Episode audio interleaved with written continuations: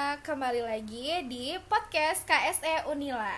Nah, di episode kali ini kita uh, bakal ngangkat tema baru lagi nih. Gak cuma tentang K S E aja, tapi kita bakal uh, ngangkat tema yang lebih menarik lagi, yaitu tentang mengembangkan diri bagi mahasiswa. Oke, dan kali ini Uh, aku juga nggak sendirian dan ditemenin sama narasumber yang hebat dan keren banget nih. Oke, mungkin aku kenalin nanti karena mau ngucapin dulu minal aizin wal faizin, mohon maaf lahir dan batin untuk semua sahabat Beswaners dimanapun kalian berada. Oke, uh, semoga puasa kemarin diterima dan juga lebih berkah untuk selanjutnya. Nah, selanjutnya nih kita bakal kenalin dulu narasumber kita yang keren dan hebat banget. Beliau baru saja lulus dari S satu Pendidikan Dokter. Beliau juga mahasiswa organisasi, dan yang paling keren nih, beliau adalah Duta Genre Provinsi Lampung tahun dua ribu dua puluh satu. Oke, mungkin langsung aja nih kita sambut Kak Cindy Anissa Putri. Halo Kak Cindy. Hai Beswaners, okay. Apa kabar? Boleh disapa dulu mungkin Beswaners ya? Oke, okay, halo Beswaners, kenalin aku Cindy Anissa. Aku juga salah satu Beswan dari K S E Unila. Kebetulan alhamdulillah kemarin udah disebutin dia juga, alhamdulillah udah lulus. Sekarang sedang menanti koas ya, gitu. Semoga Beswaners sekalian sehat-sehat terus ya. Amin. Oke, gimana nih Kak Cindy? Ini kabarnya dan kesibukannya akhir-akhir ini apa sih? Alhamdulillah sehat ya. Kalau kesibukannya sekarang uh, lagi sibuk healing kayaknya ya. Lagi sibuk abis, healing ya, Kak, ya? Abis kemarin ya berskripsi Ria dan segala macam kegiatannya. Sebelum koas, masih menanti koas, jadi kita healing dulu bentar kali ya. Oh, keren banget nih Kak Cindy, mungkin kita bisa kasih tepuk tangan dulu. Oh, keren banget. Nah oke, okay. uh, mungkin sebelum masuk ke tema nih Kak, kan Kak Cindy mm-hmm. tadi Uh, riwayatnya udah anak organisasi, kemudian uh, Beswan juga ya, hmm. dan kemudian uh, dan yang paling keren nih karirnya Kak Cindy udah sampai di provinsi dan jadi duta gitu. Okay, mungkin boleh dibagi dulu nih Kak, pengalamannya gimana sih Kak selama berorganisasi, tentunya uh, di K S E dan juga di Genre. Oke, kalau ngomongin pengalaman organisasi, mungkin karena dia juga nih uh, Beswaners satu angkatan, satu jurusan juga sama aku, satu prodi. Jadi pastinya tahu lah ya kalau di lingkup kuliah kita itu sebenarnya agak kurang luas ya, karena mungkin kesibukan kuliah dan sebagainya. Paling-paling organisasi di fakultas aja, iya, gitu kan. Apalagi dulu di awal kita masih satu prodi aja, walaupun sekarang udah mulai banyak lagi.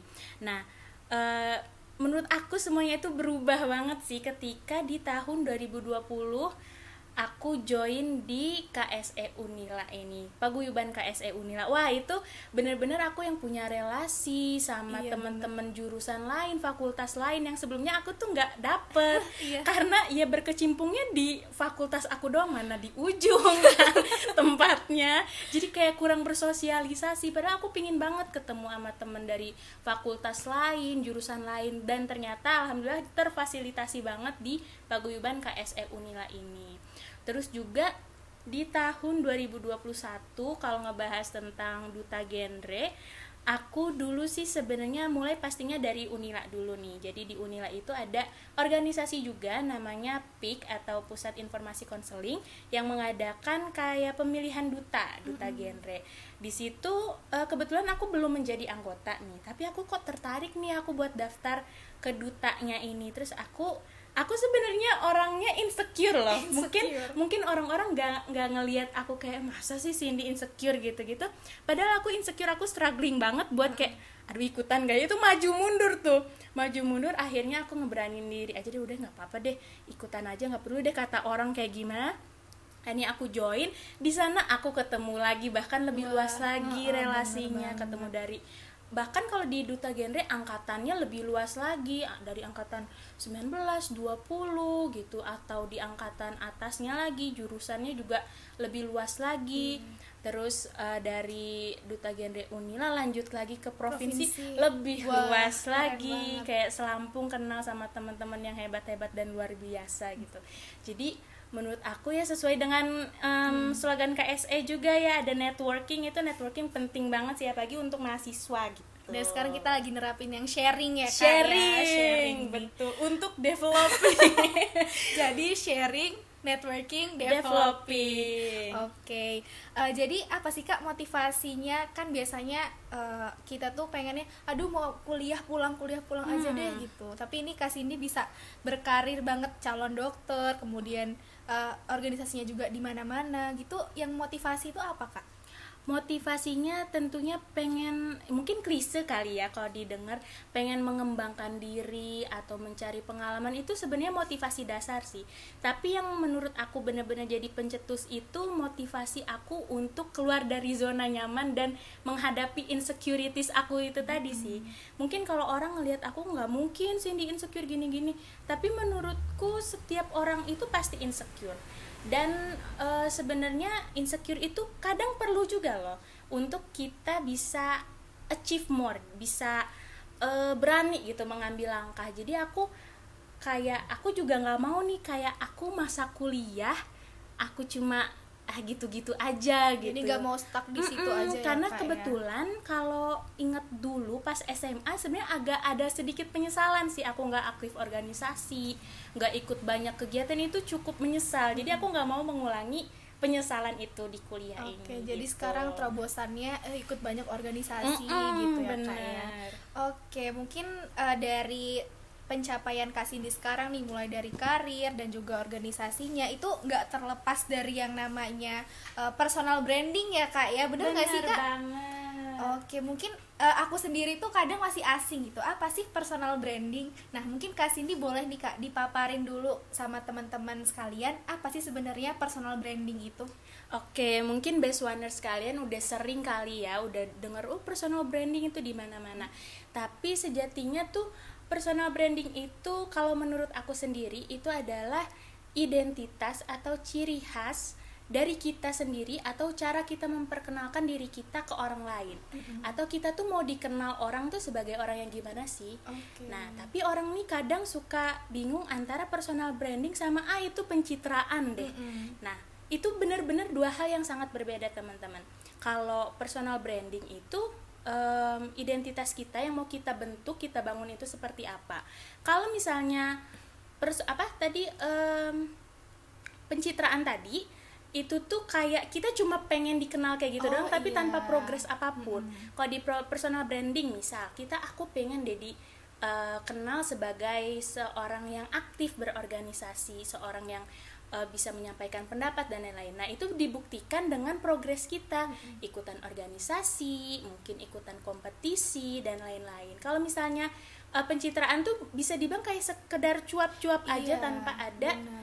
Actionnya hmm. gitu. Dan kalau personal branding tuh lebih baik feedback yang kita dapat ya Kak ya. Kalau pencitraan kan kayak oh kelihatan banget nih orang mm-mm, ini cuma, cuma pengin mengesankan gitu orang ya, Kak ya. Benar-benar. Oke, kalau misalnya manfaat dari personal branding sendiri itu apa sih Kak buat kita ya, khususnya mahasiswa gitu? Oke, kalau manfaat personal branding khususnya udah aku rasain tuh itu sih. Jadi kita orang sekali lihat kita, oh udah mengerti atau udah tahu nih kesan yang kita tinggalkan atau kesan yang kita tunjukkan itu apa. Mm-hmm. Misal, uh, ada orang yang dia lebih fokus pengen kuliah aja nih, aku pengen fokus belajar dan lain-lain. Nah tapi ada juga orang yang uh, meninggalkan kesan, oh ini nih anak ini gak cuma kuliah tapi dia organisasi juga. Jadi uh, akan lebih mudah orang untuk mengenali kita dan akan lebih mudah orang untuk apa ya menghubungi kita gitu loh. Mm-hmm. Contoh kalau misalnya nanti kita udah kerja, oh yeah. dia nih uh, aktif banget, dia dulu Beswan dan lain-lain-lain. Wow. Itu lebih gampang orang buat ngenalinnya dan lebih gampang untuk kita ngenalin ke orang lain kita itu siapa sih gitu. Gitu sih. Oke, okay, jadi kalau personal branding ini sebenarnya cara ngebangunnya bagusnya tuh dari awal apa dari tengah-tengah aja Kak? Oke, kalau personal branding tuh menurut aku nggak ada kata terlambat sih uh-uh. kita mau membangun personal branding. Tapi yang pertama harus diketahui itu itu tadi apa eh, tujuan atau goals kita itu pengen seperti apa sih dikenal orang. Kita fokusnya di mana sih gitu. Kalau misalnya aku pengen jadi dikenal orang sebagai eh, orang yang kreatif atau inovatif. Nah itu kan bisa tuh ditunjukin pas kalian berorganisasi, pas kalian di kelas. Mungkin itu benar-benar bisa menjadi media untuk kita membangun personal branding. Mm-hmm. Dan menurut aku benar-benar harus pahami diri kalian itu sukanya apa, maunya apa. Mm-hmm. Gitu. Jadi harus tahu potensi diri bener, kita bener dulu banget, ya, bener ya. banget. Oke, mungkin Kak Cindy bisa nggak sih ngelihat misalnya nih ada seorang teman gitu, mm-hmm. oh dia ini personal brandingnya baik atau buruk, itu bisa nggak sih Kak dibedain? Itu bisa banget sih bisa ya, banget, bisa ya, banget ya. Kayak orang itu pasti uh, meninggalkan kesan pertama ya. Walaupun oke okay, mungkin orang-orang bilang don't judge a book by its cover, mm-hmm. kayak gitu. Tapi itu nggak bisa dipungkiri teman-teman, karena kita pasti sekali kenal, sekali lihat pasti ada yang namanya kesan pertama gitu. Nah di personal branding ini kita juga pengen meninggalkan kesan pertama yang baik, kesan pertama yang memang sesuai tujuan kita nih gitu. Kita mau dikenalnya sebagai apa. Itu bisa banget kebaca sih orang yang personal branding atau orang yang pencitraan tadi dan lain-lain. Itu kebaca banget sih. Oke, mungkin nih Kak ya, uh, aku juga kepo nih, apa setiap orang itu harus ya Kak ya punya personal branding yang baik? Itu kalau jawabannya satu kata aja sih iya ya. Karena itu tadi ya, kembali lagi itu uh, menurut aku identitas diri Ident- sih ya.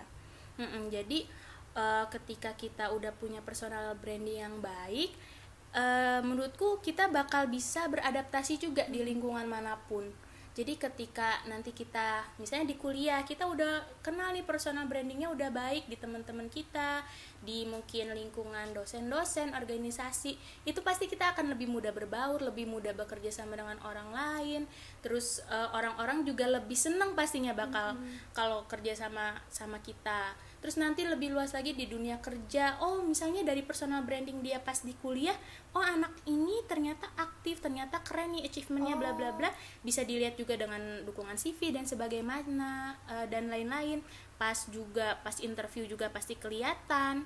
Itu menurut aku pasti akan menguntungkan banget kalau kita udah paham dan memiliki personal branding yang baik. Oke, jadi kita terapinnya sekarang tapi bermanfaatnya sampai jangka sampai panjang nanti, ya, bener. Karena personal branding ini terus berkembang hmm, hmm. sesuai dengan perkembangan diri kita betul, juga ya. Betul, betul. Oke, mungkin nih Kak, uh, gimana sih pesan Kakak nih buat mahasiswa-mahasiswa sekarang yang mungkin nih lagi bingung, oh sebenarnya uh, saya ini harus nge-branding diri saya ini seperti apa gitu. Apa Kak pesan-pesan yang mau diberikan?